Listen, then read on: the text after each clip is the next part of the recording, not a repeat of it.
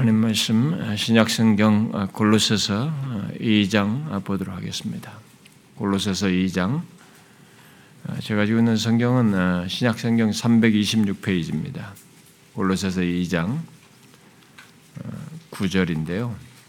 지난주에 봤던 골로새서 2장 9절 우리가 참고 삼아서 10절까지 골로새서 2장 9절과 10절 같이 보도록 하겠습니다. 9절 10절 시작.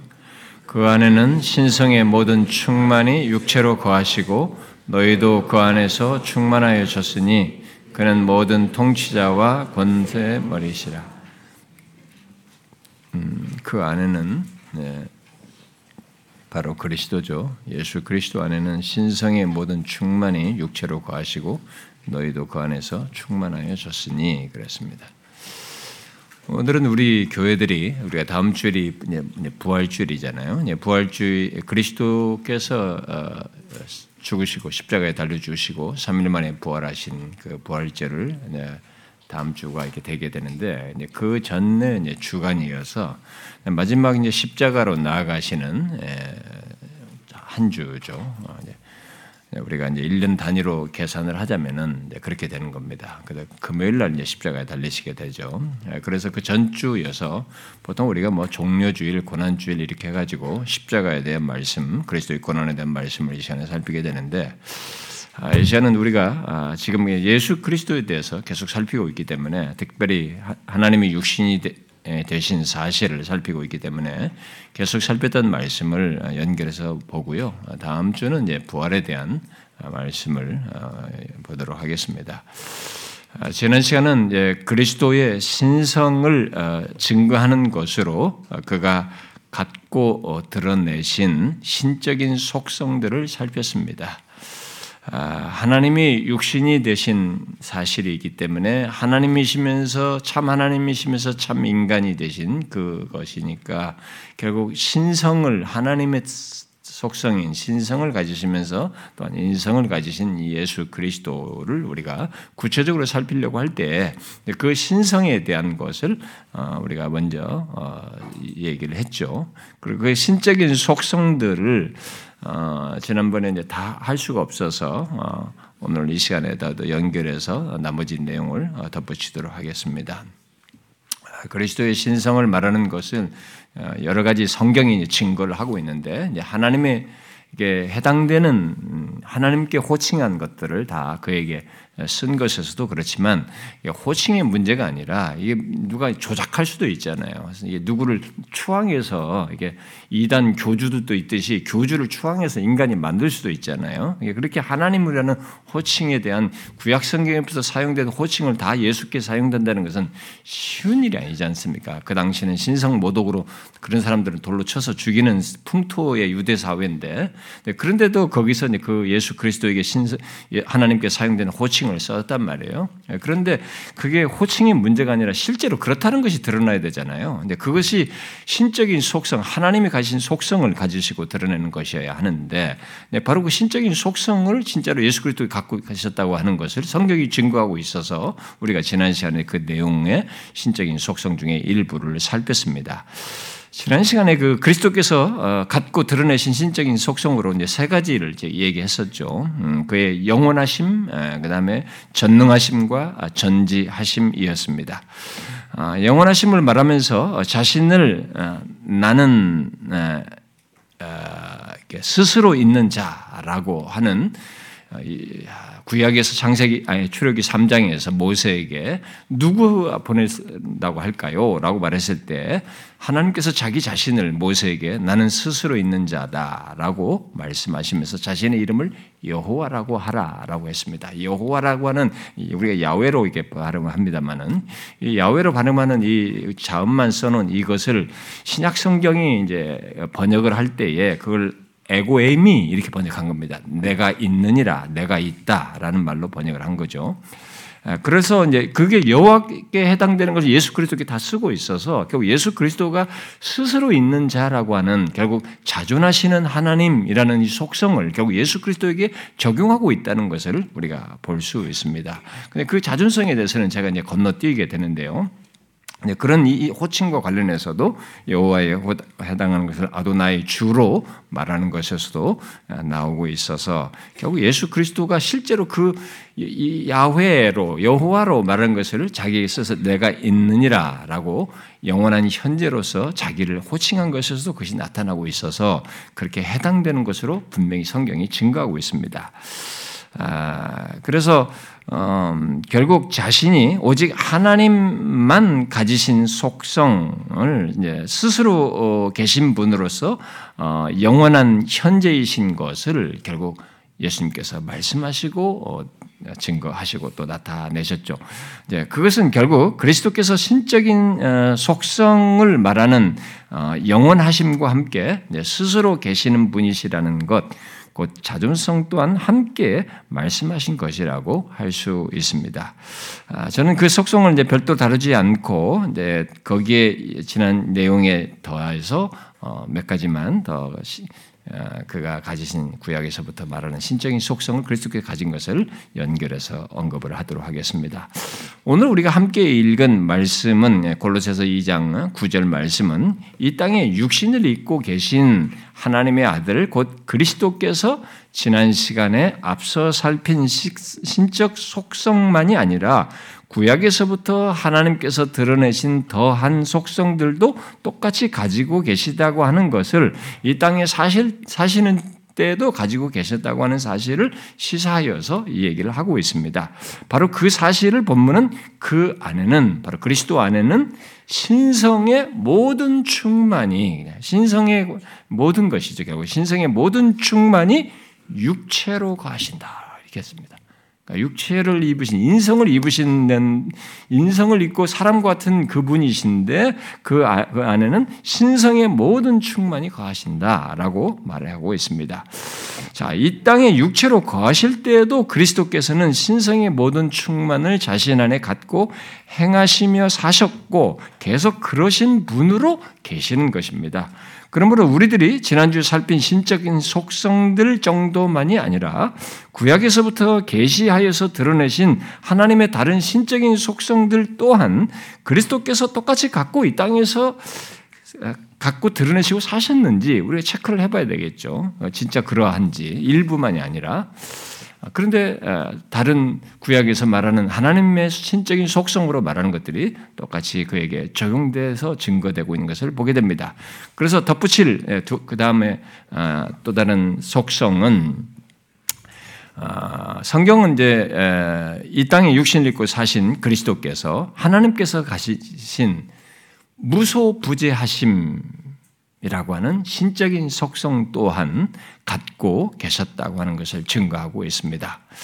무소부재하시다라고 하는 것은 인간에게 없는 하나님의 초월성과 이 편재하심을 강조하여서 말하는 하나님의 신적인 속성으로서 쉽게 말하면은 존재하지 않는 곳이 없으시다라는 것입니다.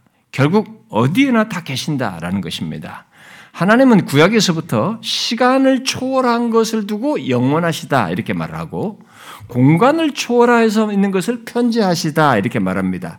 그래서 시간적 초월성과 공간적인 초월성에서 다 초월하신 이것을 무한하신 것으로 연결해서 무한성을 함께 연결해서 말하기도 합니다.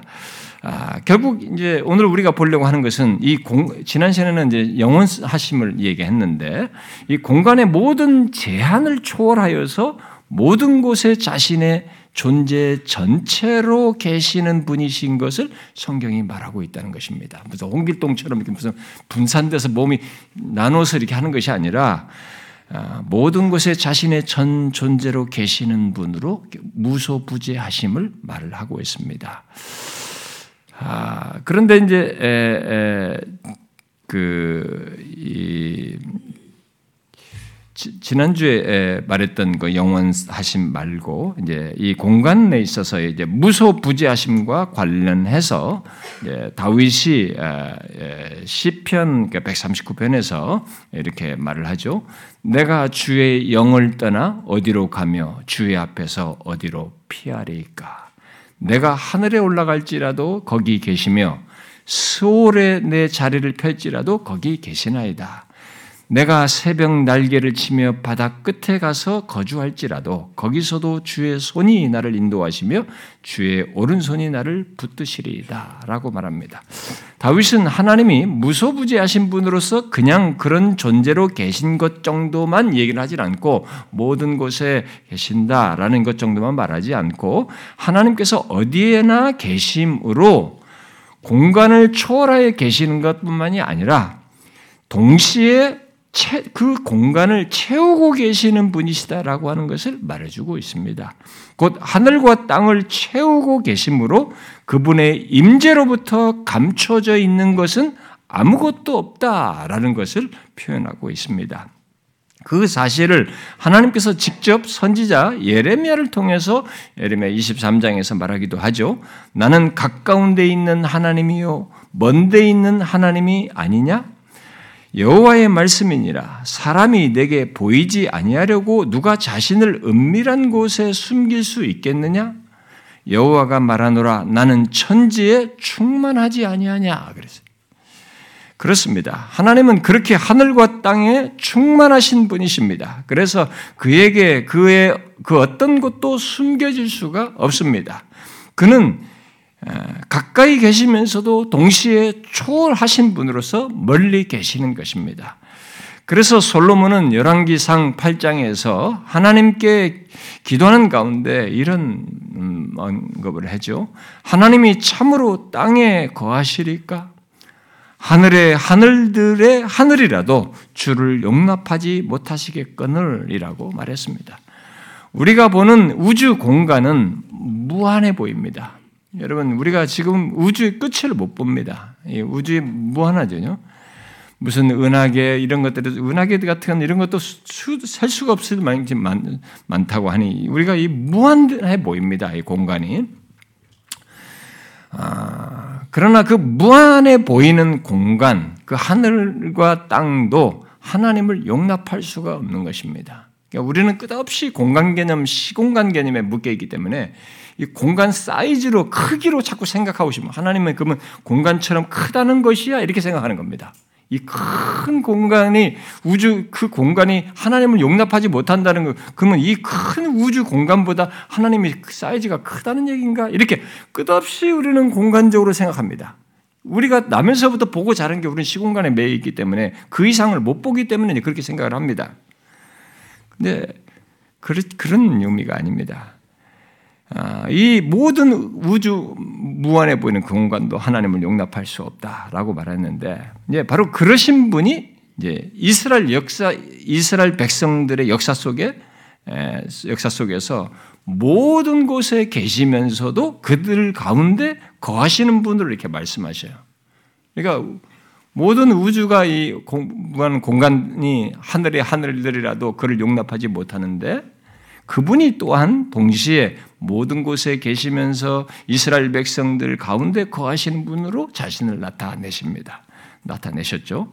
예, 물론 그가 그렇게 그러실 수 있는 것은 우리와 같이 시공간의 메인 인간이 아니라 하나님이시기 때문이다. 이렇게 간단하게 그 사실로 신이니까라는 말로 표현할 수 있습니다만은 구체적으로 성경이 그럴 만한 충분한 근거, 내용으로 얘기를 하고 있습니다.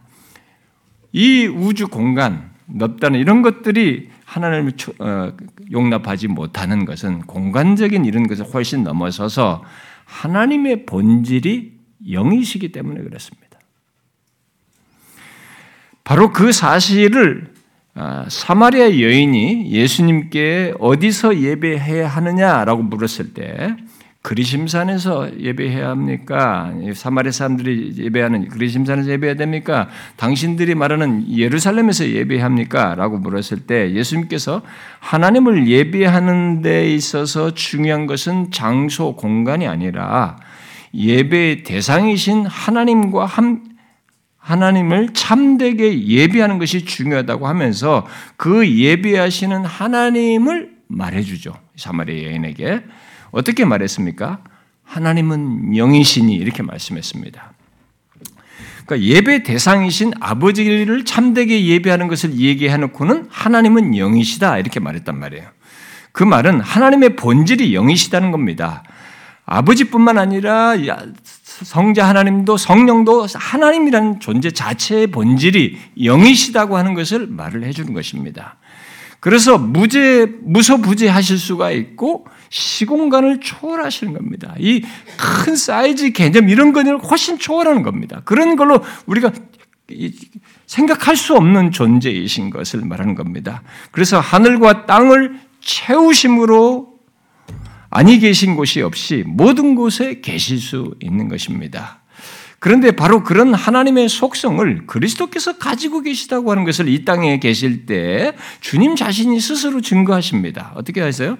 마태복음 18장에서 이렇게 말씀하시죠. 두세 사람이 내 이름으로 모인 곳에 나도 그들 중에 있느니라 이렇게 말합니다.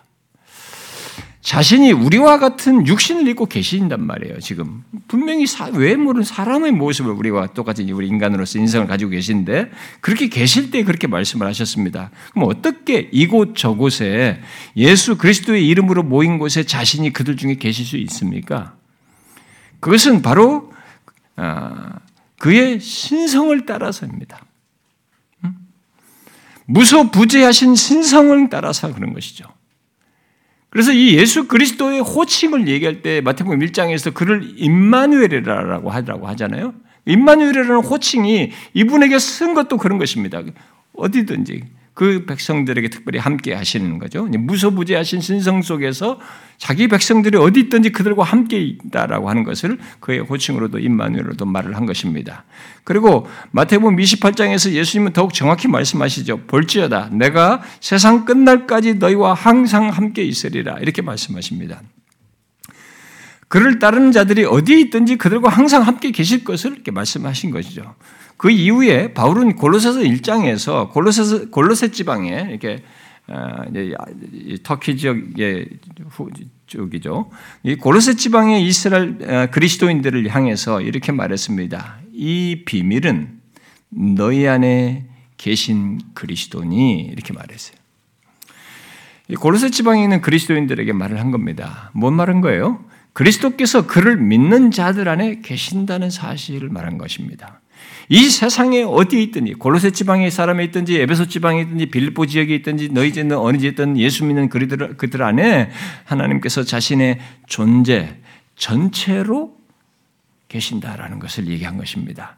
그리고 계시록 3장에서 누구든지 내 음성을 듣고 문을 열면 그에게로 들어가 그와 더불어 먹고 그는 나로 더불어 먹으리라라고 하는 그 유명한 말씀을 하시는데 그 말씀하심으로 이 땅에 누구든지 주님을 자신과 아, 주님은 자신과 교제를 원하는 자들과 아, 그 관계의 따뜻함, 어떤 친교를 가질 것을 얘기한 겁니다. 어디에 있든지 누구든지 말이죠.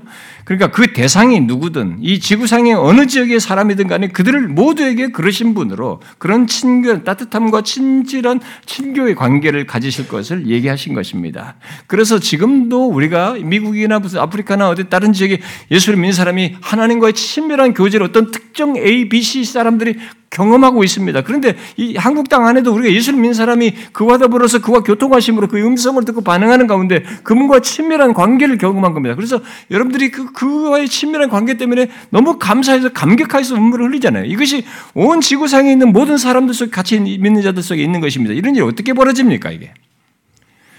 우리가 성령으로만 성령의 역사 속에서만 있는다고 하시면 안 됩니다. 그런 역사가 분명히 있지만 주님이 분명히 자기 자신의 그들과 함께 있는 것 속에 그들 함께 있는 것으로 어, 그들 안에 거하시는 것 속에서 갖는 것으로 이 얘기를 하고 있는 것입니다. 그리고 히브리서 기자는 히브리서 4장에서 지으신 것이 하나도 그 앞에 나타나지 않음이 없고 우리의 결산을 받으신 이에 받으신 이의 눈앞에 만물이 벌거벗은 것 같이 드러나느니라 라고 했습니다. 여러분 생각해 보십시오. 지으신 모든 것, 모든 만물이죠. 그 안에는 모든 사람까지 포함됩니다.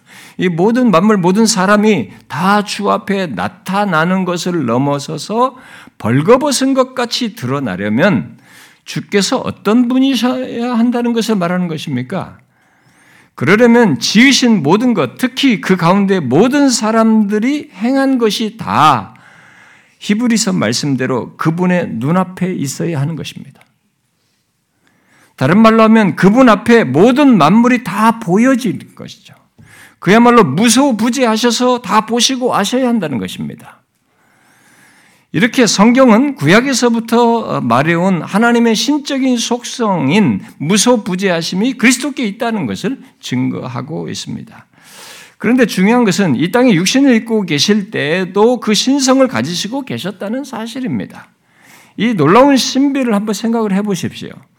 그의 신성으로 무소부지하시면서 특히 하늘 보좌에 거하시면서 인성을 취하여 이 땅에 계실 때에 아버지를 떠나서 계신다는 이런 표현을 쓰신단 말이에요. 그런 전, 그런 식으로 계시는 이 신비를 한번 생각해 보시라는 겁니다.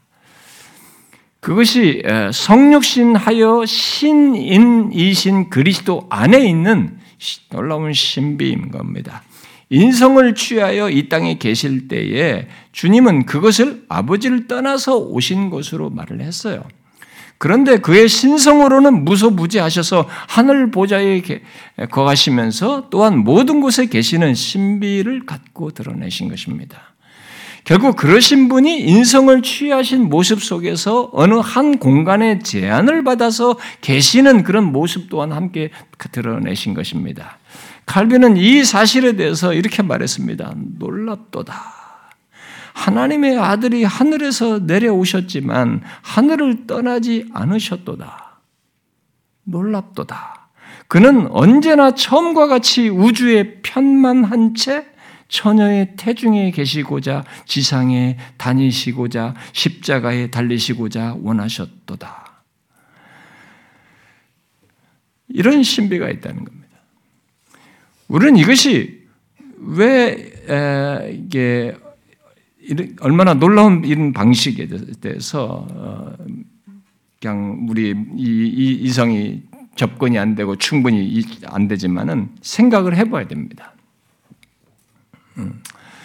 어, 왜 이것이 놀라운 사실인지 말이죠. 어, 그것은 세상에 충만하신 분, 결국 무소부재하신 분이 그런 자신의 그러신 채로 자신이 그러신 분으로서 십자가에 달리고자 하셨기 때문에 그렇습니다. 이런 무소부재하신 분이신데 그런 칼빈이 말한 같이 그런 자신의 신비를 가지고 신성을 가지시고 계신 분이신데 그런 분으로서 십자가로 향하시는 거예요. 이것이 우리에게 말할 수 없는 신비이고 놀라운 사실인 것입니다. 우리를 구원하기 위한 그런 행보를 가지신 것이죠. 우리가 이 무소부재하심을 그것과 연결해서 생각해 봐야 됩니다. 그러면 한없는 신비예요. 놀라운 사실입니다. 여러분, 예수를 감각적으로 믿으려고 하면 안 됩니다. 그냥 떠오르는 생각, 그냥 뭐가 자극되면 그것만 하지 않고 여러분들이 이런 성경의 사실에 근거해서 충분히 이것을 생각해 보셔야 됩니다. 그러신 분이 십자가로 나가신 거예요. 어정쩡한 것들을 자기 주관에 빠져서 이렇게 생각하고 자기 정리하고 그러지 마시고 성경의 근거에서 있는 사실 자체를 정확히 알고 풍성히 아는데 한번 집중해 보시고 묵상해 보십시오. 이런 무소부지하신 분이 십자가로 나아가신 겁니다. 그 다음 또 예수 그리스도께서 하나님이신 것을 드러내신 신적인 속성은 불변하심입니다. 하나님이 하나님의 불변하심은 자신의 본질과 성품과 목적과 약속 면에서 변하지 않으시다는 것, 아니 변하실 수 없다는 것을 말하는 것입니다. 불변하심이 뭔지 아시죠? 자신의 본질과 성품과 목적과 약속 면에서 변하지 않는다는 거예요. 변하실 수 없다는 것입니다. 그에 대해서 시편 102편 기자는 다음과 같이 증거했습니다. 천지는 없어지려니와 이 우리가 보는 이 우주 공간 이 모든 것은 설사 없어지려니와 주는 영존하시겠고 그것들은 다 옷같이 낡으니 의복같이 바꾸시면 바뀌려니와 우주 만물도 언젠가는 의복처럼 바꾸듯이 바꿀 거라고 실제로 말을 하죠. 바뀌면 바뀌려니와 주는 한결 같으시고 주의 연대는 무궁하리이다. 그랬습니다. 무엇을 말합니까? 하나님은 영원토록 동일하고 변하지 않으신다는 것입니다. 그 사실을 하나님께서 말라기야 3장에서 말라기 말라기서 3장에서 직접 말씀하시죠. 나 여호와는 변하지 아니하리 변하지 아니하나니 이렇게 얘기하시죠. 그리고 야고보서 1장에서 똑같이 그 사실을 말하죠. 그는 변함도 없으시고 회전하는 그림자도 없으시다 얘기합니다. 그런데 성경은 하나님의 이런 불변하심을 말하면서 동시에 좀 우리에게 의문을 불러일으키는 어떤 표현들을 하고 있습니다. 하나님이 후회하신다. 뭐 그리고 자기가 어떤 계획을 가지고 말씀하시는 것 같더니만 그 계획을 바꾸시는 것처럼 말하는 이런 성경의 기록을 보게 됩니다. 그래서 그런 내용이 어, 뭐 예를 들어서 노아 홍수 때도 어, 그들을 한탄하시고 후회하신다는 듯한 표현을 쓰잖아요. 노아 홍수 홍수 전에도 창세기 6장에서도 나오고 이스라엘의 광야에서 금송아지 만들었을 때에도 그때도 모세와의 관계 속에서 그런 표현을 드러내시고 그리고 뒤은 이스라엘 역사 속에서 여러 차례 그런 표현을 드러내십니다. 그리고 특히 요나서에서도 어, 니느웨 성을 어, 향해서 할 때도 그런 표현을 거기서 담고 있죠. 그래서 우리는 정말 하나님이 뭐 불변하시는 하나님인가? 어, 정말 그렇다면 그가 후회하시고 이 계획을 바꾸셨다는 것은 뭐냐 이거죠. 무엇인가라고 물을 수 있습니다. 물론 그런 내용들은 신인 동양론적인 표현입니다. 일단은 우리 인간의 입장에서 신인 동영론적으로 사람의 우리들 방식으로 표현을 한 것입니다. 그래서 우리의 관점에서 하나님을 묘사한 것이고 하나님의 성품과 행위를 인간 이해 수준에 맞추어서 말한 것들입니다. 그런 표현들은 네, 성경이 말하는 대로 또 우리가 보는 대로 피조물들은 모두 변합니다.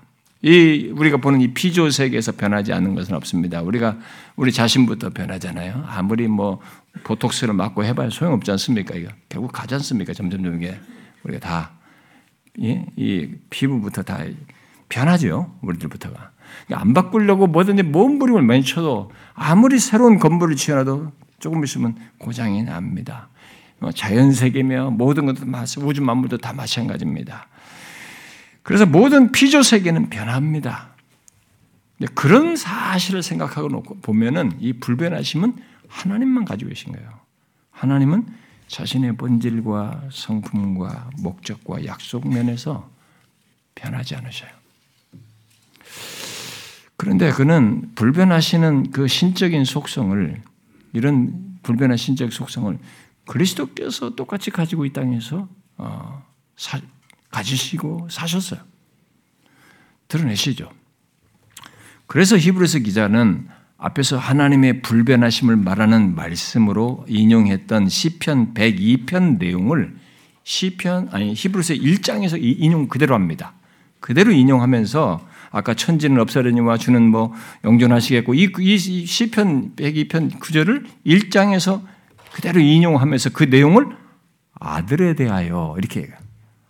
아들, 바로 하나님의 아들 예수 그리스도께로 연결을 시켜서 말합니다. 그리고 뒤에 히브리서 10장에 가서는 직접적으로 예수 그리스도는 어제나 오늘나 영원토록 동일하시니라 이렇게 말합니다. 물론 그리스도께서 이 땅에 계실 때 그의 인성은 변화를 경험했습니다.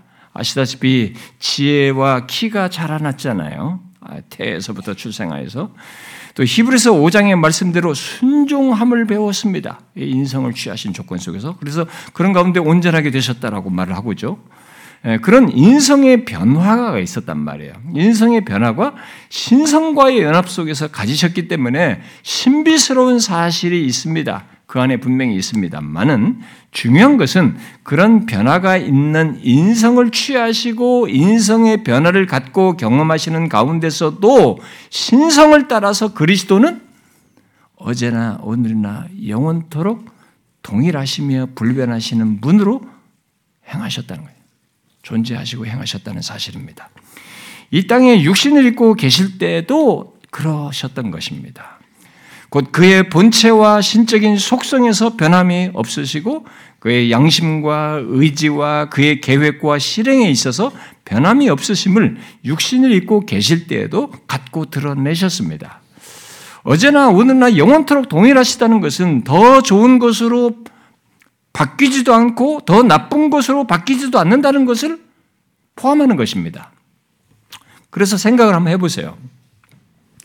그런 불변하시는 신적 속성을 가지신 그리스도께서 인성의 변화, 특히 십자가로 나아가시는 가운데 고난과 고통을 겪으시는 인성의 변화를 경험하시는 것을 연결해서 생각을 해보세요.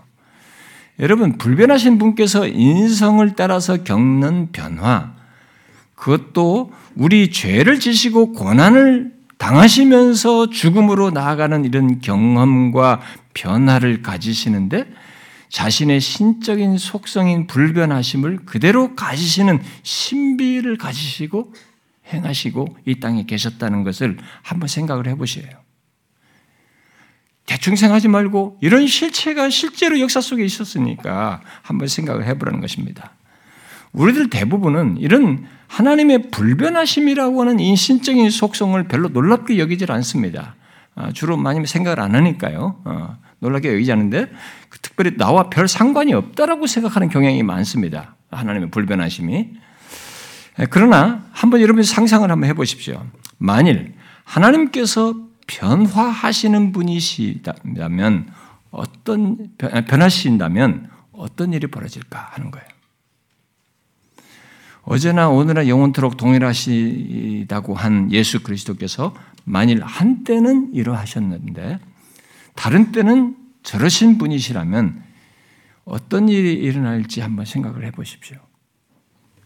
만일 그의 존재와 성품과 목적과 약속 등에서 변하실 수 있다면 아, 일단 가능한 변화는 변화가 있다라고 하면 거기서 있을 수 있는 변화는 더 좋은 쪽 아니면 더 나쁜 쪽이겠죠.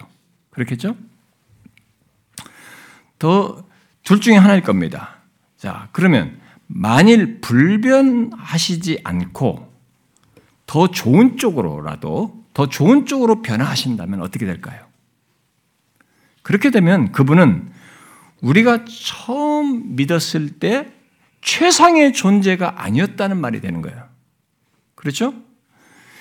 그리고 더 나아가서 언제 그분이 최상의 존재가 존재일지 우리는 확신하지 못하는 거예요. 앞으로도 이 사람이 더 최상의 존재가 될 수도 있다는 얘기가 된단 말이에요. 이분을 믿을 수 있겠어요? 이분의 변화에 따라서 내가 지금 믿어야 되는데 반대로 조금이라도 자신의 존재와 속성이 나쁜 쪽으로 변화된다고 한번 생각해 보십시오. 그는 완전히 선하신 분이 아니라 그보다 못한 어떤 존재가 된다고 한번 생각해 보라는 겁니다. 처음부터 그냥 완전하신, 완전히 선하신 분이셔야 되는데, 뭐가 여기서 나쁜 쪽으로 바뀔 수 있어요. 그래서 완전히 선하시지 않은 쪽으로, 그것보다 못한 어떤 존재로 바뀐다고 생각을 한번 해보라는 겁니다. 그리고 계속 더 나빠질 수도 있다고 한번 생각해 보십시오. 우리가 그런 분을 우리가 어떻게 신뢰할 수 있겠습니까? 더 나아가 그의 목적과 약속 등 이런 것들이 다 변할 수 있다면 우리가 어떻게 그를 믿을 수 있겠습니까? 어떤 걸 목적하고 계획한 것이 바뀔 수도 있다. 그리고 약속을 해놓고 약속을 지키지 못할 수도 있다. 라고 한다면 우리가 이분을 어떻게 믿을 수 있겠어요? 예를 들어서 예수님께서 하신 말씀 중에 마태복음 28장에서 세상 끝날까지 너희와 항상 함께 있으리라고 약속을 하셨단 말이에요.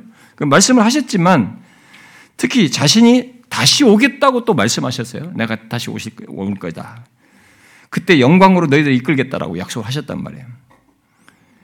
그렇게 하면서 우리의 구원에 대한 이 계획을 최종적으로 이룰 것이고 그 다음에 완성하여서 궁극적으로 너희들을 어떻게 하게 되겠다고 하는 이런 계획과 목적이 변할 수 있다고 한번 생각해 보잔 말이죠.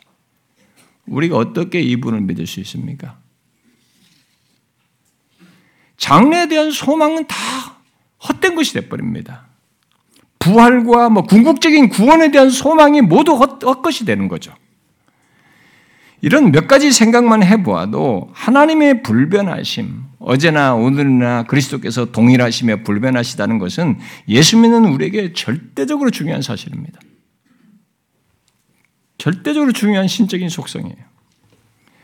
만일 우리 주님께서 불변하시는 속성을 가지고 계시지 않는다면 우리는 그가 이 땅에 오셔서 행하시고 이루신 모든 것을 신뢰하지 못하게 됩니다. 그의 말씀도 약속도 특히 그가 십자가로 나아가시며 보이시며 이루시겠다고 한 것 결국 다 이루어 주시겠다고 한 모든 생명과 최종 구원을 믿을 수 없게 되는 것입니다. 그러나 우리가 이미 역사 속에서 분명히 보고 확인한 사실을 통해서 아는 바대로 그리스도께서는 어, 히브리서 기자 말대로 어제나 오늘나 영원토록 동일하신 분이심을 특히 불변하시는 분이심을 드러내셨습니다. 처음 나실 때부터 자신을 우리를 죄에서 구원할 구원자로 말씀을 하셨잖아요. 예수의 자기 백성을 죄에서 구원할 자라 예수라고 하라고 그랬잖아요. 우리를 죄에서 구원할 구원자라고 말씀하신 대로 곧 우리를 죄에서 구원하기 위한 그 목적을 말씀하신 대로 그 길을 끝까지 가시고 이루셔요. 특히 자신이 죄를 지고 십자가에 달려 죽고 3일 만에 살아날 것이다라고 얘기하면서 그렇게 해서 구원을 이룰 것이라고 죽기 전에 벌써 몇 차례 얘기하셨단 말이에요. 그런데 실제로 자기가 죽고 3일 만에 부활하셨어요. 약속한 대로. 그래서 진실로 죄를 지시고 십자가에 달려 죽으시고 말씀대로 이 모든 것을 이루셨다고 하는 것을 증거해 주셨습니다. 그래서 그, 그렇게 해서 이루겠다고 한 구원의 계획과 목적, 약속을 다 변화가 없이 이루시는 것을 보이셨어요. 그 무엇보다도 그렇게 행하실 수 있는 자신의 존재와 속성에서 변하는 분이 아니시라고 하는 것을 말씀하시고 행하신 것 속에서 드러내셨습니다. 인성의 변화를 경험하는 것 속에서도 그리스도께서는 불변하시는 그 신적인 속성을 가지시고 행하시며 그것을 증거하신 것입니다. 바로 우리는 우리를 구원하기 위한 행보 속에서 그렇게 하신 거예요. 이 불변하심을 가지시고 결국 뜻을 이루시는 겁니다. 변하지 않으신다고 하는 것. 자신의 계획과 본질과 이 속성에서 약속을 지키는데 변하지 않는다는 것까지 지키시는 거예요. 십자가로 나오시고 부활하시는 것 속에서 진짜로 이분은 육신을 입으셨지만 하나님이시다라고 하는 신적인 속성, 사람이 할 수 없는 것을 그대로 갖고 드러내셨습니다. 그 다음 또 그리스도께서 가지시고 드러내신 신적인 속성은 생명입니다. 곧 죽을 수 없는 생명 자체요, 생명의 근원이라는 것입니다. 이미 살핀 영원하심 속에는 죽을 수 없는 생명성이 전제되어 있습니다만은 우리는 이 내용을 좀 구분해서 볼 필요가 있습니다. 왜냐하면 영원하심이라는 신적인 속성 속에서의 그 생명의 원천임을 그리스도께서 직접 증거하시고 보이시기 때문에 그렇습니다. 특별히 많이 강조하시기 때문에 우리가 신적인 속성에 연결해서 말할 생명은 하나님의 모든 하나님이 모든 생명의 창조자이신 것부터 어, 나타내셨고 어, 또 나타내시지만 창조에 앞서서 자신이 생명의 근원이요 원천이라는 것을 말하는 사실 말하는 것입니다. 성경에서 생명의 시작을 이렇게 어, 생명의 시작이 어떻게 되는지에 대한 성경의 기록을 한번 성경에 나와 있는 걸 한번 여러분들이 보십시오. 하나님께서 땅의 모든 짐승과 하늘의 모든 새와 땅에 기는 것까지 생명이 있게 하신 것을 어, 창세기 1장에서 말하죠. 이게 이제 이런 피조 세계의 영혼 없는 존재들에서도 그 생명이라고 하는 것은 어디로 저절로 쓰인 게 아니라 생명이라고 하는 것 그들에게 최소한 성경이 말하는 생명은 영원성을 갖거든요. 네, 그런 본질적인 의미가 있는데 그게 오리지널 의미예요. 그런데 거기에 해당하는 그런 생명의 기본적인 사실로서 무엇이든 이 피조 세계가 살아난다라고 하는 그 생명이 어디로부터 기인했느냐 하나님부터 기인했다고 하는 것을 창세기 1장에서 얘기를 합니다. 그리고 인간을 창조할 때 이 생명의 성에 대해서 하나님 두드러지게 이제 나타내시는데 바로 자기 형상대로 사람을 지으시는 과정에서 처음에는 그 차이를 선명하게 드러내죠. 인간은 흙으로 빚으시고 사람이 빚고 난 뒤에 흙덩어리잖아요. 거기서 사람이 바뀔 수 있는 게 생기를 불어넣으셨어요. 그래서 생명이 되게 하셨습니다. 그리고 인간이 생명이 딱 떠났을 때, 영혼이 딱 분리됐을 때, 인간은 다시 진짜 흙으로 가버립니다. 그 차이에서 그 하나님이 흙으로 빚은 상태에서 생기를 불어넣으심으로써 생명의 창조자이신 것을 선명하게 드러내시죠. 흙으로 빚은 조건에서 그 다음을 생각하면 우리는 생명이 진실로 하나님에 의해서 갖게 되는 것인 것을 생생하게 보게 됩니다. 그리고 시편 139편 기자인 다윗은 주께서 내 내장을 지으시며 나의 모태에서 나를 만드셨나이다. 한 모태에서 참 정자와 난자 만나는 것이 그냥 우리는 과학적으로 이렇게 설명만 듣지만 거기서 만들어진 이 인간의 신비가 만들어지는 거예요. 이 인격체가 지닌 이 뇌를 가지고 있는 모든 것뿐만 아니라 거기에 그런 존재, 인격체가 함께 이제 지어지는 존재 이런 생각은 상상할 수가 없는 것입니다. 그래서 나의 모태에서 나를 만드셨나이다라고 하는구는 내가 주께 감사하옴은 나의 지으심이 심히 기묘하심이 기묘하심이라 그러라고 이게 다윗이 고백을 했습니다. 정말 기묘한 얘기입니다. 아, 하나님은 처음 창조에서뿐만 아니라 어, 그 죄로 타락함서 타락함으로써 이 땅에 어떤 굴절과 상함이 있는 조건에서도 이 땅에 존재하는 모든 생명의 지속적 창조자이심을 증거하고 있습니다. 그런데 사람들은 인간의 처음 상, 최초의 인류, 이 세상에 있는 최초의 생명에서부터 또 자신의 생명에 대해서 너무 쉽게 생각합니다. 모든 사람들 다 그렇게 생각하죠. 저절로, 자연스럽게, 심지어 스스로 갖는 것인 줄 압니다. 생명의 시작을 우리가 이제 과학적으로 설명한다고 치고 하는 것이 빅뱅이 있다. 이 우주 공간에 뭔가 빅뱅이 일어났다. 빅뱅은 최초는 그러면 왜 일어났는데 어떻게 됐는데 누가 의해서 일어났는데 이런 것까지 설명 못 합니다. 일단 빅뱅이 있었다. 빅뱅도 이제 하나가 있는데 지금 이론이 바뀝니다. 다중 빅뱅론도 주장하고 있는데 빅뱅이 있었다 이거야. 그런 그렇게 해 가지고 이 역사를 거쳐서 나중에 이 화학적인 반응이 특별히 지구에서 여러분 이 세대를 아는 지식에 제가 다 설교를 했습니다만 화학적인 요소들이 융합을 하고 뭐 빛과 이런 것들이 막 일어나서 거기서 화학 어떤 화학적인 변화가 일어나고 그다음에 거기서 그것이 시작이 돼가지고 거기서 최초의 어떤 이런 어, 어, 뭐가 발생이 됐다 이죠. 어? 예. 그것이 진화돼 가지고 지금의 우리와 같은 인격에 가진 인간이 나왔다. 이게 지금 최초의 생명 창조에 대한 과학이 말하는 가설입니다. 그래서 그 뒤로 그 가설 속에서 우리는 그냥 부모들에 의해서 낳는, 낳는 것으로, 그 생명을 그래서 자연스럽게 갖는 것으로 이렇게 생각합니다. 생명의 첫 시작을 몇십억 년으로, 몇억 년으로, 몇억 년의 시간 속에서 일어난 것이라고 이렇게 가정을 하고 말한 것에 연결해서 생각을 하는 것이 이 세상의 일반적인 과학이라는 이름 안에서 갖는 지식인데 그래서 생명을 자연적인 현상, 진화의 산물로 이제 생각을 하는데 사실 그것을 믿는 것도 특별한 믿음이 필요하다고 저는 봅니다. 그것을 믿는 것도 그냥 우리가 주, 학교에서 어렸을 때부터 주입을 받으니까 당연히 믿고 있지 그게 진짜인가? 증명이 안 되는 얘기잖아요. 앞부분 다. 전제 가설이 다 가설하고 있잖아요. 이것도 믿는 것도 특별한 믿음이 저는 필요하다고 생각이 돼요. 어쨌든 성경은 인간의 이 최초의 생명을 잊게 할 수 없었던 것을 얘기를 하면서 최초의 생명을 인간이 스스로 가질 수 없었듯이 지금도 인간의 생명은 스스로 만들어낼 수 없다는 것을 밝히고 분명히 말합니다. 특히 하나님의 형상의 특성 중의 하나인 인격적인 존재, 음, 영혼을 가진 인간의 생명을 어, 인간이 스스로 창조해내지 못한다는 것을 말하고 있습니다. 아, 우리들이 살면서 어, 보는 생명은 모두 이미 생명을 가진 앞선 사람들을 통해서 뒤어 있게 된 것입니다.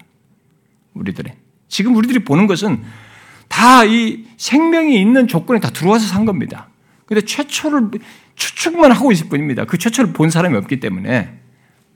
근데 인간은 누구든지 다 들어왔을 때 자연적으로 생명이 있고 자연이 이 자연에든 뭐 나무 세계든 짐승의 세계든 사람이든 그 조건을 우리가 들어와서 사는 거고 있습니다. 그러니까 생명을 앞서 가진 사람에 의해서 뒤에서 갖고 있는 것이죠. 이미 앞에서 본 대로 성경은 그런 것에 대해서 우리가 보는 인간의 생명은 하나님이 창조한 첫 사람부터 하나님이 처음 인간을 지으실 때 자신의 생명을 창조하여서 생기를 불어넣음으로써 그래서 그렇게 창조한 첫 사람으로부터 생육적으로 갔대 각 사람의 생명, 각 사람 고유한 그 영혼을 가진 생명을 하나님께서 창조하여서 갖게 하신 것으로 말하고 있습니다. 여러분 아시죠? 이 세상에 태어나는 태어난 모든 인간 중에 동일한 인격을 가진 사람은 하나도 없다는 것. 쌍둥이를 다섯을 낳고 두을 낳아도 이 쌍둥이는 서로 인격이 다릅니다. 각자 생각이 다르고 각자 관점도 다르고 다 고집도 다르고 다 각자 개인의 인격적으로 갖고 있습니다. 누구도 못 만들어요. 우연하게 다 만들었다, 이렇게 있게 됐다, 이렇게 생각하지만 성경은 그렇게 말하지 않습니다. 아까 다윗이 말한 것처럼 너무 기묘합니다. 어? 생물학적으로 있는 이런 정도, 이 정도가 아니라 거기 안에 그런 고유한 인격체를 지닌 것이 영혼을 가진 생명을 이것을 최초부터 하나님의 형상대로 지은 것에서부터 가지고 지금 이 각각의 인격이 갖게 된 것도 너무 신비하다라고 성경은 말하고 있습니다. 근데 그건 하나님이 하신 거죠, 얘기예요. 모든 생명 그렇습니다. 그래서 시편 130, 시편 36편 기자는 진실로 생명의 원천이 주께 있사오니 그래요. 생명의 원천은 주께 있습니다.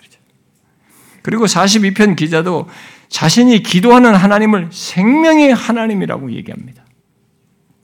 그런데 사람들은 그 사실을 거의 생각하지 않고 생명을 그저 마땅한 것으로 그저 자연적인 현상으로 여깁니다. 그러다가 생명의 위험을 겪을 때, 특히 죽음의 그림자가 드리워지게 될 때, 실제로 죽는다고 할 때 생명, 살아있음의 가치를 사람들이 조금 생각해요.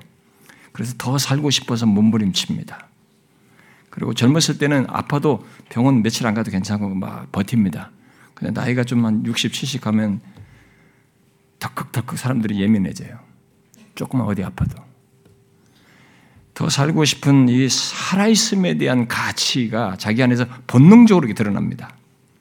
그러다가 죽음 이후에 또 다른 삶, 결국 생명의 지속을 갈구합니다. 얼마 전에도 누가 죽었는데 하늘 아래 가서 편안히 살아라. 다 그래요. 예, 기사가 다 그렇습니다.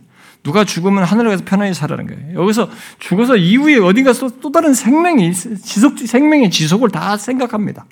사람들은 기본적으로 그렇게 생각을 하고 있는 거예요. 왜 생명을 마땅한 것처럼 알고 살다가 또 다른 생명을 갑자기 또 희구하는 것입니까? 굉장히 이상하고 모순적인 모습이잖아요. 그런데 하나님은 이르는 부분에 대해서 성경은 선명하게 말하고 있는 것입니다. 하나님은 자신이 생명의 원천임을 어, 말씀을 하시면서 자신으로부터 이 생명의 시작뿐만 아니라 지속에 있어서도 자신에게 있음을 알고 그것에 대한 반응을 최소한 하나님을 아는 백성들은 가져야 된다는 것을 구약에서 이스라엘 백성들에게 많이 말씀하셔요. 그런데 그 사실을 알고 하나님을 의지해야 하는 이스라엘 백성들이 하나님을 저버리는 거예요. 그래서 선지자 예레미야를 통해서 하나님이 말씀하십니다. 내 백성이 행한 두 가지 악 중에 하나가 생수의 근원 되시는 나를 버린 것이다. 이렇게 말씀하셔요. 결국 하나님은 생명이 자신으로부터 기인하는 것이고 자신에게 속한 것이며 자신에 의해서 유지되는 것임을 기저에 깔고 그 얘기를 한 것입니다.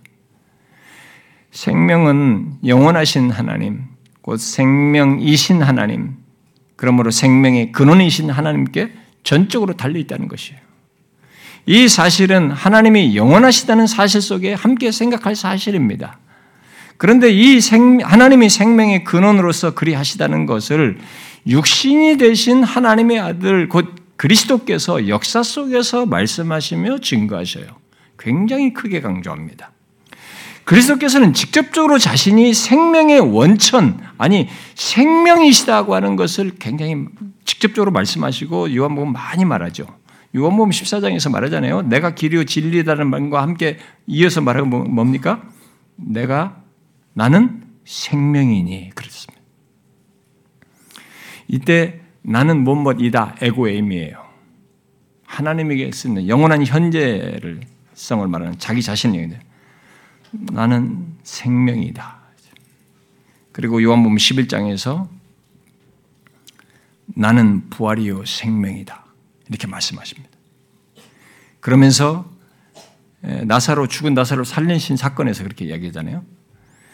나를 믿는 자는 죽어도 살겠고 무릇 살아서 나를 믿는 자는 영원히 죽지 아니하리니 이렇게 말합니다. 예수님은 그렇게 자신이 생명으로서 생명을 주시는 분이시다라는 것을 말씀하십니다. 단순히 육체적인 생명 정도가 아니라 생명의 오리지널이에요. 바로 하나님의 생명인 영생, 하나님과 함께하는 생명을 얻게 하시는 분으로 말씀을 하십니다. 요한복음 4장에서도 물길로 오는 사마리아 물길로 온 사마리아 여인에게 같은 말씀을 하시죠. 내가 주는 물은 그 속에서 영생하도록 솟아나는 샘물이 되리라. 그러나 당시 사람들은 물론이고 예수님을 따르던 사람들도 예수님께서 신, 신적인 속성인 이 생명의 원천이신 것, 곧 죽음이 없는 영생의 근원이신 것을 알지 못했습니다. 자기들과 똑같은 사람의 모습을 하고 있었기에 그것을 생각할 수가 없었겠죠. 그러나 예수 그리스도는 그런 신성을 자신 안에 가지고 이 땅에 사셨고 그것을 증거하셨습니다. 그걸 증거하기 위해서 이제 죽은 자를 살릴 때도 그 나사로를 살릴 때 육체에서 사는 이 사람 육체를 살려서 조금 있으면 다시 죽을 것이지만 거기서 난 자신이 죽어도 살겠다고 하는 영생을 얘기하시는 겁니다. 다시 육, 다시 죽는 죽음 정도가 아니라 그런 생명 정도가 아니라 육체적인 생명 정도가 아니라 영생하는 것을 얘기하신 것입니다. 나는 부활이요 생명이다 라고 말씀하시면서 그걸 보이신 거죠. 자신이 생명의 근원인 신적인 속성을 그렇게 증거한 겁니다. 나는 부활이요 생명. 여러분 누가 이런 말 쓰면 미친 사람이에요. 이거 무슨 증거도 없이 뭔가 이 나타냄이 없이 이 말씀은 진짜 미친 사람이라고요. 근데 그 상황은 그 주, 변에 둘러앉은 사람들이 다 놀란 사실이에요. 이미 썩은 냄새가 나는 그 나사로를 불러낸 것이잖아요. 그러니까 붕대를 풀어내라고 했잖아요. 그러면서 나는 부활이요 생명이다. 그 사건과 연관해서 말씀하신 거잖아요. 나는 부활이요 생명이다. 그러면서 이제 살려내시잖아요. 그뿐만 아닙니다. 요한복음 5장에서 예수님은 아버지께서 죽은 자들을 일으켜 살리심 같이 아들도 자기가 원하는 자들을 살리신다라는 말씀을 하십니다. 죽은 자들을 일으켜 살리심으로 죽음을 넘어선 참 생명을 얻게 하실 수 있으시다고 하는 것을 말씀을 하셔요. 더 놀라운 것은 예수 그리스도께서 자신에게 있는 신적인 권세를 이렇게 말씀하십니다. 요한복음 10장에서 말하죠. 자신이 스스로 목숨을 버린다라고 말씀하시면서 자기가 십자가로 가는 것을 얘기하면서 이 목숨을 버리는 자기가 죽을, 죽을 것을 스스로 목숨을 버린다라고 말씀하시면서 덧붙이는 겁니다. 나는 버릴 권세도 있고 다시 얻을 권세도 있으니 이렇게 말씀하십니다. 여러분, 이런 권세는 이 땅의 그 어떤 인간도 갖지 않습니다. 그 누가 자기 생명을 버리고 또 다시 얻을 수 있는 능력을 가질 수 있습니까? 혹시 뭐 자살하는 사람 두고 아, 자살하는 사람들이 자기 생명을 스스로 버리잖아요. 뭐 이렇게 말하는 사람이 있습니까? 좋아요. 자기가 스스로 자살했다고 칩시다. 그리고 자기 스스로 목숨 버렸다고 생각합시다. 그러면 그 사람이 자기 목숨을 다시 살릴 수 있습니까? 다시 얻게 하고 있습니까? 정상적인 죽음도 아니잖아요, 그것은. 그리스도께서는 그렇게 가볍게 목숨을 버린 것이 아니고 마지막까지 충실한 삶 속에서 자신의 권세로 생명을 내려놓는 것입니다. 그리고 다시 얻는 것을 말씀하시면서 그리고 실제로 그 일을 하시죠. 그런데 우리는 그리스도께서 죽으셨다가 살아나신 것에 대해서 성부 하나님께서 그를 죽은 자 가운데서 살리신 것에 살리셨다는 말씀이 성경에 자주 나오기 때문에 거기에 우리가 굉장히 익숙해 있어요. 이 사실을 좀 간과합니다. 그리고 실제로 성부께서 어, 그 일을 결정적인 그 일에 결정적인 역할을 하셨기 때문에 성경은 그것을 중요하게 강조를 하고 있습니다. 그런데 그리스도께서는 자신의 부활에 다시 얻을 권세를 가지시고 자신의 역할을 하셨다는 것을 말씀하시고 있어요. 우리는 이 사실 또한 함께 알아야 됩니다. 이렇게 예수 그리스도는 신적인 속성으로서 오직 하나님만 있는 하나님께만 있는 생명의 근원으로서 죽지 아니하는 아니 죽을 수 없는 생명을 가지시고 이 땅을 사셨습니다. 특히 그 생명을 가지신 그분께서 우리를 구원하기 위해서 십자가로 죽음으로 나가시는 거예요. 생명의 원천이요, 생명의 창조자이신 분께서 이 땅에 육신을 입고 오셔서 아, 여전히 자신이 그러신 분으로 계시는데 우리의 죄를 지시고 십자가로 나가는 거예요. 죽음으로 나가는 것입니다. 우린 그리스도께서 신성을 가지시고 육신을 입으신 조건에서 자신의 목숨을 버릴 권세를 발휘하면서 자신을 죽음으로 내어놓으신 이것을 깊이 생각해 봐야 됩니다. 이 신적인 속성과 연관해서 한번 생각해 봐야 돼요. 그는 주권자입니다. 모든 권세를 가지신 분이세요. 그러신 분이심에도 그런 모든 권세를 가지고 십자가로 나가신 겁니다. 우리는 그가 어떤 권세를 가지고 십자가로 죽음으로 나가셨는지 많이 생각해 봐야 됩니다. 그리스도께서는 하늘과 땅의 모든 권세를 가지셨다고 말했어요. 세상을 다스리는 주권자이십니다. 그야말로 천지를 지속하시는 창조를 모든 것을 유지하시는 그분이십니다. 그야말로 하나님만 가지신 절대적인 주권을 가지신 분이십니다. 그런데 그러신 분이 사람들에게 잡혀 십자가로 가시는 거예요.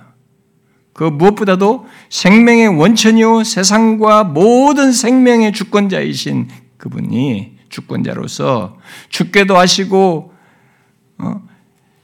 자기가 원하는 자들을 일으켜 살리실 수 있는 권세를 가지신 분이 그리하신 것입니다. 그런 신적인 속성을 가지고 십자가로 나가신 것이죠. 여러분은 이러하신 그리스도를 이해하시겠어요? 우리 중에 그 누가 이러하신 권세자의 행보, 곧 그런 권세를 가지시고 십자가로 나아가신 것을 이해할 수 있겠습니까? 그러나 신성을 지니신 예수 그리스도를 이 땅에서 실, 예수 그리스도는 이 땅에서 실제로 그렇게 행하셨어요.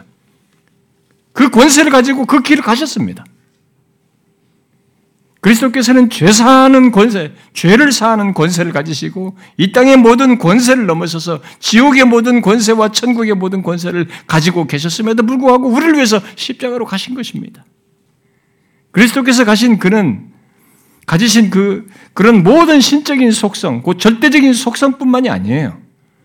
우리들이 하나님의 속성으로 말하는 그 밖에 다른 것들, 우리에게도 갖게 하시고 가지라고 말씀하시는 공유적인 속성이라고 말하는 거죠. 거룩함, 의로움, 선하심, 진실함, 사랑 등 이것도 정도 정도 어설픈 불, 불완전한 것이 아니라 그런 것에서 완전함을 가지신 그 완전하신 그리스도께서 그 완전하심을 가지고 그 모든 속성들을까지 다 한 방향으로 향해서 나타내시면서 가시는 겁니다. 그게 어디입니까? 십자가예요. 우리 죄를 지시고 대속하시고자 하는 그 계획을 이루기 위해서입니다. 그리하여서 우리에게 영생을 얻게 하기 위해서입니다. 그것을 위해서 그 목적과 계획을 위해서 십자가로 나가시는 겁니다. 이 신적인 속성을 가지시고 이 십자가가 어떤 십자가입니까? 그래. 우리의 죄에 대한 저주와 진노와 형벌이 쏟아지는 십자가예요. 그런 십자가로 나아가는 것입니다. 결국 하나님만 가지신 모든 속성들이 우리를 죄에서 구원하기 위해서 그 목적을 위해서 그리스도 안에서 다 나타난 것입니다. 그런데 놀라운 것은 십자가에 그러신 분께서 결국은 모든 그 속성을 가지고 이르신 그 최종적인 자리가 십자가의 죽음이라는 것이 놀라운 것입니다. 그래서 저는 여러분들에게 또다시 묻지 않을 수가 없습니다. 이렇게 하시는 것이 다 무엇을 위함이냐는 거예요. 이 완전하신 하나님이 이렇게 하신 것이 다 무엇을 위함이냐는 거예요. 영원하신 하나님, 전능하신 하나님, 전지하신 하나님, 무소부지하신 불변하심과 생명의 원천 되시는 그런 결국 모든 속성을 실적인 속성을 다 가지고 만물의 주권자로서 하늘과 땅의 권세를 가지신 분이 다 무엇을 위해서 이렇게 하시느냐는 거예요. 그러신 분이 왜 사람에게 잡혀서 뺨을 맞고 침뱉음을 받고 채찍을 당하고 온갖 조롱을 당하면서 십자가에 못 박혀 죽느냐는 겁니다. 여러분, 세상에 이보다 큰 역설이 있을 수 있습니까? 생명의 창조자의 생명의 원천이신 분이 죽음으로 나가는 것은 이런 역설이 어디 있습니까? 만물의 주권자이신 하늘과 땅의 권세를 가지신 분이 그 무엇보다도 생명의 원천이신 분이 죽음을 위해서 일으키실 수 있는 분이 이 처절하게 이렇게 짓밟히면서 십자가의 죽음으로 저주의 죽음으로 나가는 이런 역설이 어디 있습니까, 여러분? 역사 속에 이런 사례가 있습니까? 이것은 기이한 일입니다. 유일한 일이에요. 그런데 중요한 것은 그 모든 것이 한 방향을 가지고 있다는 것입니다. 저와 여러분을 죄에서 구원하기 위함입니다. 그것을 위해서 이 신성을 취하신, 인성을 취하신 분이 신성을 가지시고 기꺼이 이 길을 가시는 것입니다. 그리스도의 모든 신성이 바로 그것을 위하였던 것이죠. 지상에 계실 때 그가 행하신 것 속에서. 결국 우리를 구원하기 위해서 그리스도께서는 자신이 가지신 시적인 속성들과 함께 하나님으로서의 특성과 특권과 신분을 기꺼이 내려놓으시고 십자가의 죽음으로 나아가신 것입니다. 우리는 이 사실을 많이 묵상해야 합니다. 하나님이 육신이 되어 우리를 위해 바로 나 같은 죄인을 위해 신성과 함께 자신의 모든 특권을 내려놓고 그런 은혜의 행보를 하셨다는 것을 묵상해 봐야 돼요. 이건 옛날 옛적 얘기가 아닙니다. 사람이 만들어낸 얘기가 아닙니다. 실제로 역사 속에서 신성을 드러내신 하나님의 아들 곧 예수 그리스도께서 우리를 위해서 실제로 행하신 행보입니다. 신성의 충만을 지니신 분께서 그렇게 하여서 우리를 구원하시고 우리와 연합하여서 함께 상속자가 되게 하기 위해서 바울은 오늘 본문에 이은 말씀에서 바로 그런 사실 때문에 예수 믿는 우리들이 그리스도 안에서 충만하여 졌다라고 과거 시제로 말하고 있습니다. 그가 신인으로서 행하신 모든 것이 곧 육신을 입으셨지만 신성의 모든 충만을 지니신 지니시고 행하신 것을 다 얻게 하셨기 때문에 그 안에서 충만하여 졌다라고 말한 것입니다. 여러분은 바울이 우리 그리스도인들을 두고 그리스도 안에서 충만하여 졌다라고 말한 것을 이해하십니까? 실제 그렇다는 것을 알고 있습니까? 저는 얼마나 그리스도인들이 이 사실을 알까 궁금합니다. 그리스도 안에서 충만한 것 말고 나는 다른 충만을 원해요. 라고 말할지 모르겠어요. 그러나 여러분, 신성의 모든 충만이 있는 그리스도 안에서 충만해진 것보다 더 값지고 귀한 것이 있을까요? 없습니다. 있을 수 없죠. 왜 그렇습니까? 이 세상에서 얻을만, 얻을 수 있는 모든 만족과 충만은 점점 줄어들게 돼 있습니다. 시들게 돼 있어요. 사라지게 돼 있습니다. 그 무엇보다도 죽음으로 다 잃어버리게 돼 있습니다. 그러나 신성의 모든 충만이 있는 그리스도 안에서 충만해진 우리는 신성의 모든 충만을 가지신, 가지시고 행하신 모든 것의 수혜자요. 신성의 충만 속에서 이루신 것의 모든 내용을 다 갖게 된 사람들입니다.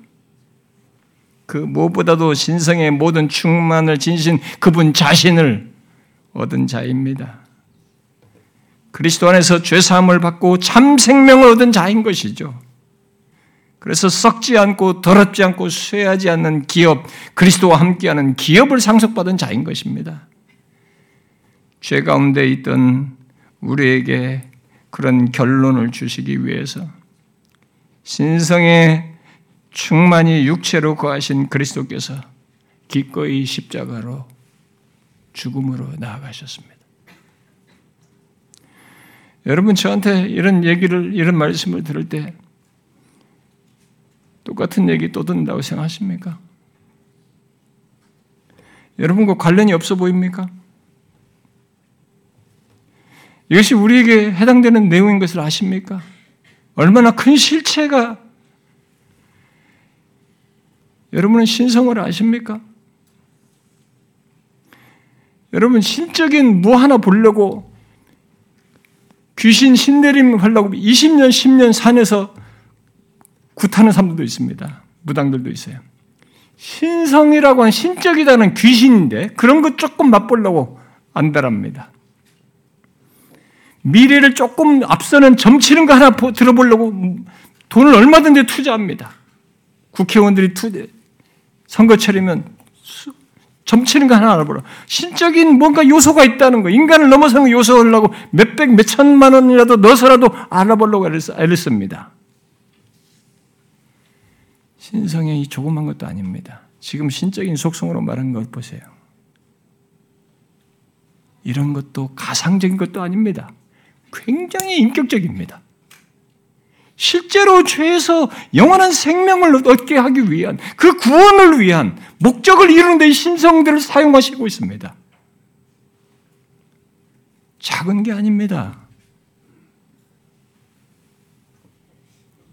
그래서 바울이 그리스도 안에서 충만해졌다는 것입니다.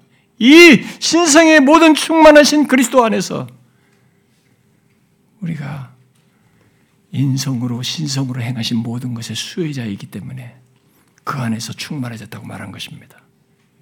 그가 이루신 모든 것을 다 소유한 자이기 때문에 이것이 믿어져야 되고요. 이것의 실체를 여러분들이 확신할 수 있어야 됩니다. 예수 믿는 우리는 그렇습니다. 바뀌는 것이 아니라 실제입니다. 사랑하는 지체 여러분, 하나님이 육신이 되어서 행하신 이 기묘하고도 놀라운 큰 실체를 아십시오. 저와 저 같은 우리 같은 죄인을 구원하시기 위해서 그 신성을 지니시고 십자가로 나가신 것을 기억해 기도합시다.